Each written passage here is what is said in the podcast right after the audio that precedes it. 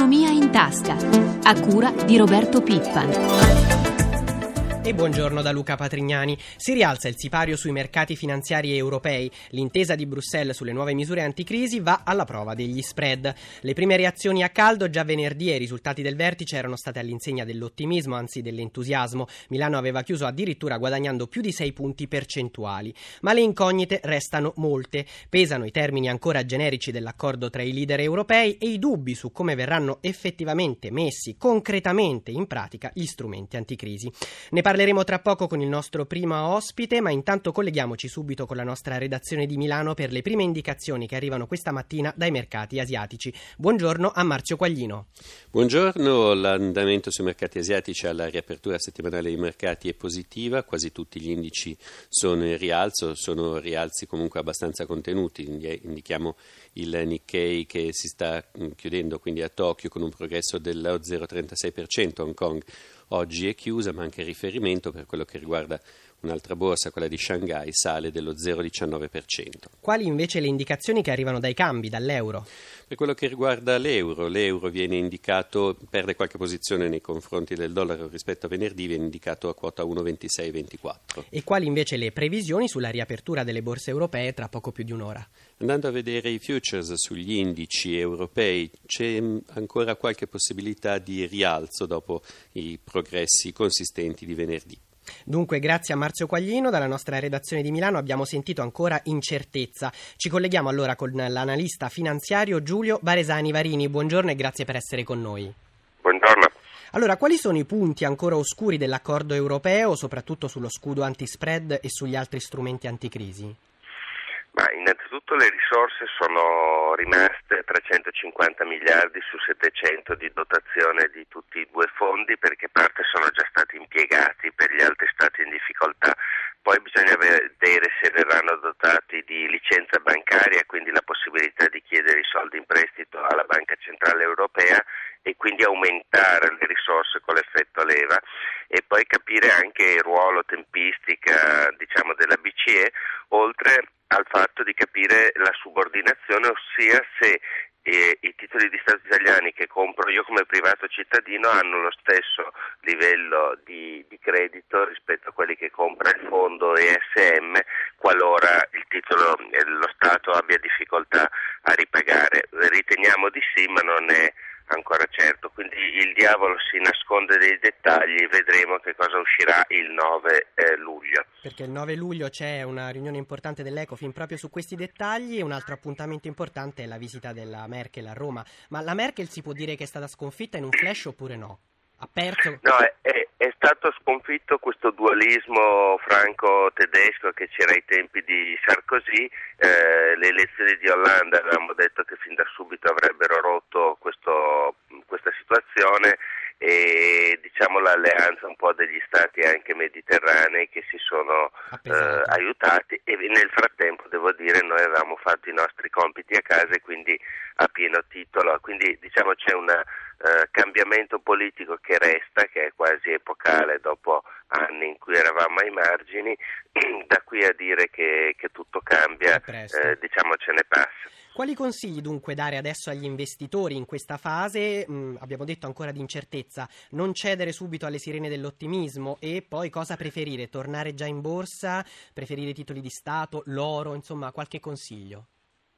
Eh, ma l'oro direi di no, eh, abbiamo visto che è rimbalzato tutto enormemente lunedì dalle materie prime quindi lascerei un attimo sfogare, però è indubbio che certi finanziari italiani che vanno da Generale Unicredito a, ai titoli di Stato abbastanza breve, massimo 3 o 4 anni del, italiani, sono oggettivamente un'opportunità, magari aspettando una breve correzione dopo la salitona di, di venerdì.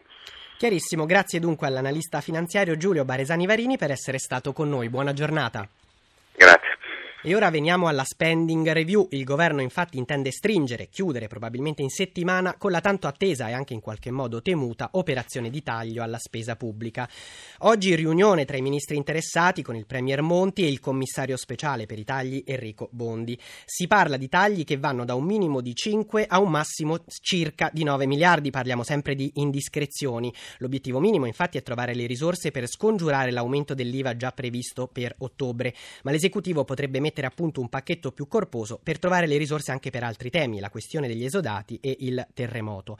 Nel menù la riduzione delle province, ma anche nuovi tagli alla sanità, complessivamente si potrebbe arrivare a 8 miliardi in tre anni, una accetta, colpo d'accetta sugli acquisti delle pubbliche amministrazioni, ma il capitolo più controverso resta quello dei dipendenti pubblici. La sforbiciata potrebbe riguardare 10.000 lavoratori già entro l'anno attraverso la mobilità e o si vedrà in alcuni casi, secondo indiscrezioni, anche l'accompagnamento alla pensione forse con la deroga alla riforma Fornero. Domani il governo presenterà il suo piano alle parti sociali e agli enti locali. Noi siamo collegati con Luigi Angeletti, segretario generale della WIL. Buongiorno segretario, grazie per essere con noi. Buongiorno a voi. Voi sindacati avete subito alcuni duri colpi, diciamolo, da questo governo negli ultimi mesi, prima tra tutte la riforma delle pensioni alla quale eravate fortemente contrari. Questa partita sui dipendenti pubblici, voi la considerate la battaglia che assolutamente non potete, non dovete perdere, la vostra linea del Piave? Cioè siete pronti a tutto?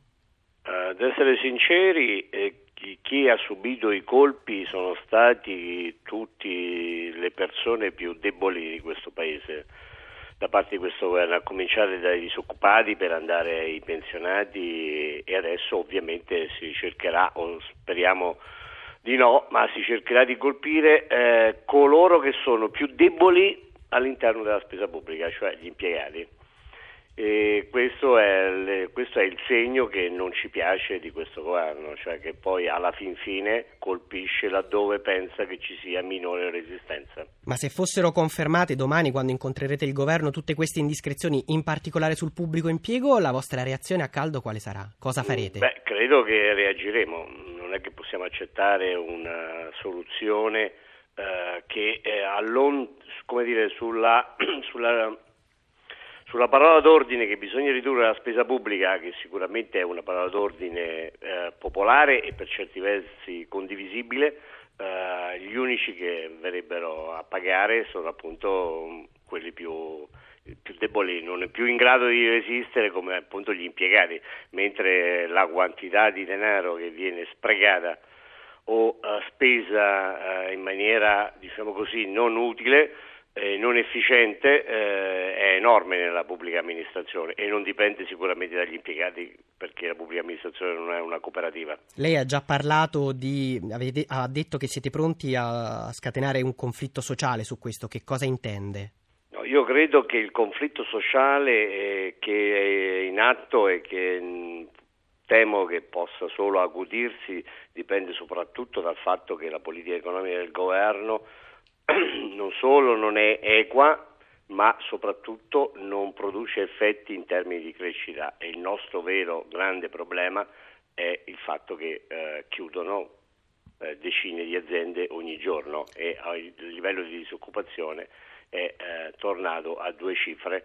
E, mentre eravamo il paese che aveva meno disoccupati Dopo la Germania adesso stiamo diventando il paese che ha più disoccupati e, sopra, e soprattutto ha più disoccupati tra i giovani e sta superando la media europea. Ma tutto questo, quadro, tutto questo, quadro, vi potrebbe spingere allo sciopero generale, magari tutti assieme, CGL, Cisle, Will, su questo? Io temo che il, il proseguo di questa politica economica del governo ci costringerà a fare uno sciopero che a quel punto è uno sciopero politico, non per protestare ma per dire che bisogna cambiare la politica economica di questo governo. Voi però condividete l'obiettivo di scongiurare l'aumento dell'IVA e anche e soprattutto quello di trovare risorse per la soluzione del caso esodati. Dove proponete voi di trovare questi soldi? Le faccio degli esempi precisi e non generici.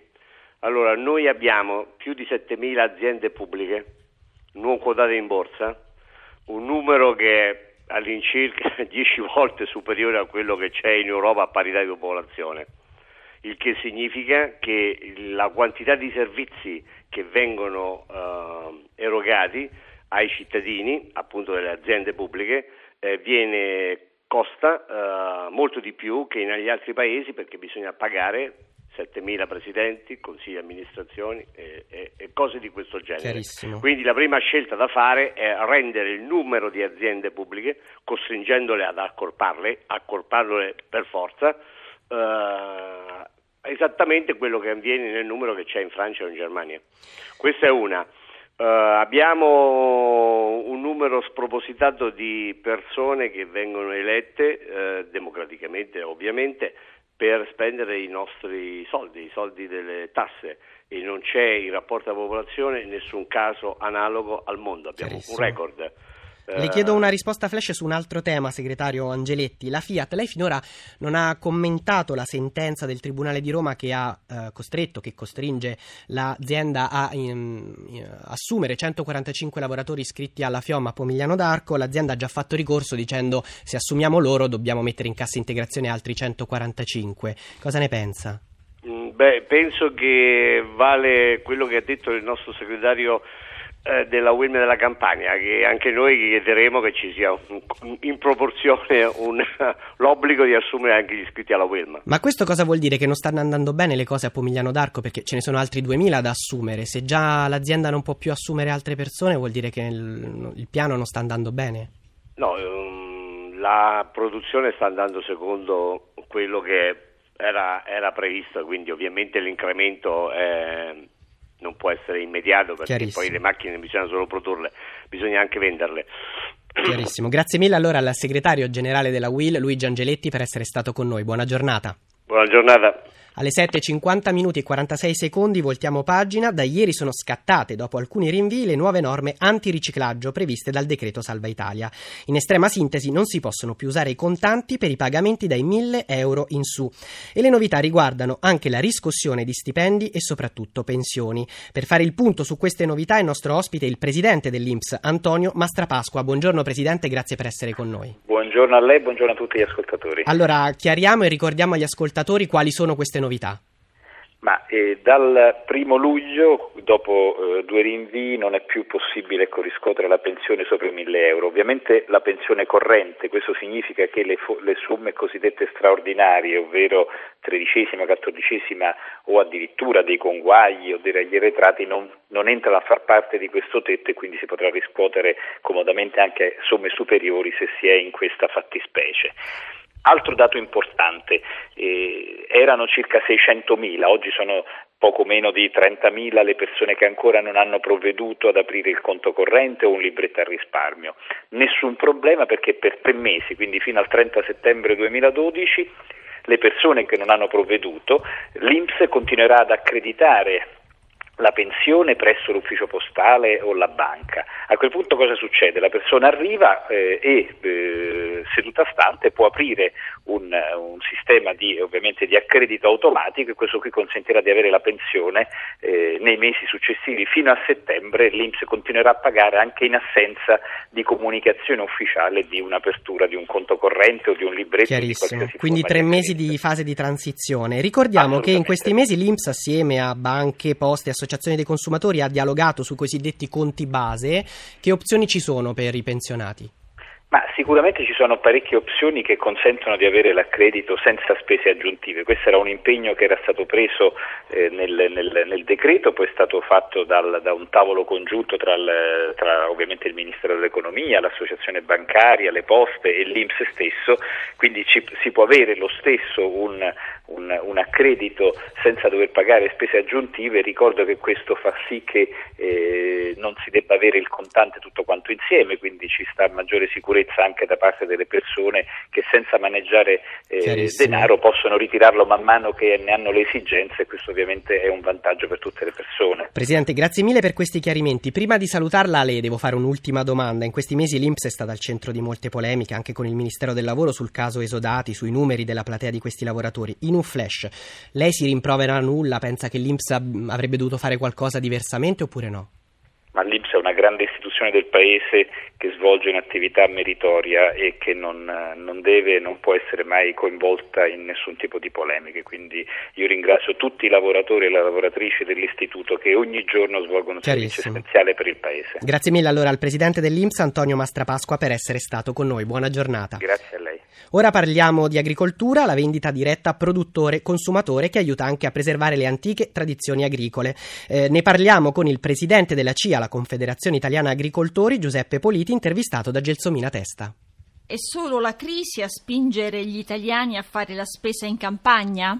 Sicuramente c'è anche questa componente perché è chiaro comprando direttamente dall'azienda agricola, dal coltivatore si risparmia, ma c'è anche il consolidarsi di una ricerca, se vogliamo, della genuinità, della sicurezza, di prodotti locali che siano nella tradizione per ciò che riguarda i prodotti alimentari italiani. Con la filiera più corta i prezzi si abbassano di molto? È stato calcolato che sul prezzo finale fatto un euro e solo i 18 centesimi vanno nella tasca degli agricoltori, quindi immaginiamo quanti margini ci stanno all'interno delle filiere per dire, remunerare in maniera più giusta gli agricoltori, ma dire, avere anche un prezzo finale più basso e quindi che possa trovare anche il favore dei consumatori. E la pagina economica si chiude qui, grazie a Francesca Librandi per l'assistenza al programma. A tutti voi da Luca Patrignani l'augurio di un'ottima giornata, la linea torna prima di tutto.